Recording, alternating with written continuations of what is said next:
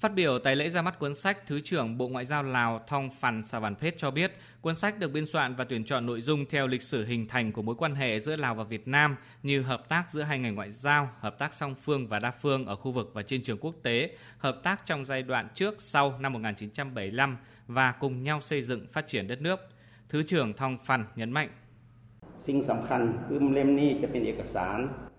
Cuốn sách là tài liệu quý giá đối với cán bộ, nhân viên các bộ, ngành liên quan từ trung ương tới địa phương, đặc biệt giúp ích những nhà nghiên cứu, học sinh, sinh viên có thể nắm chắc hơn về mối quan hệ hợp tác giữa Lào và Việt Nam trong giai đoạn 60 năm qua.